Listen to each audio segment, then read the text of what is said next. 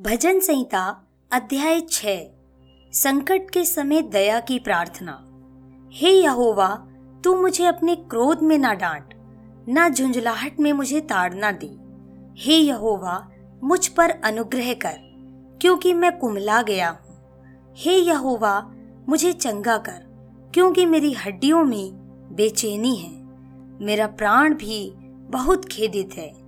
पर तू, हे यहोवा, कब तक लौट, हे यहोवा, और मेरे प्राण बचा।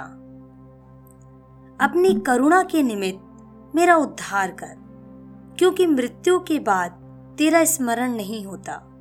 अधोलोक में कौन तेरा धन्यवाद करेगा? मैं कराहते कराहते थक गया।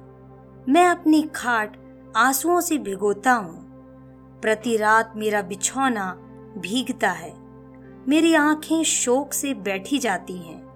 और मेरे सब सताने वालों के कारण वे धुंधला गई हैं।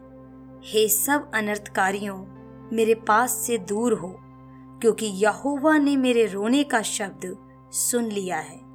यहोवा ने मेरा गिड़गिड़ाना सुना है। यहोवा मेरी प्रार्थना को ग्रहण भी करेगा। मेरे सब शत्रु लज्जित होंगे और बहुत ही घबराएँगे। वे लौट जाएँगे और एकाएक लज्जित होंगे।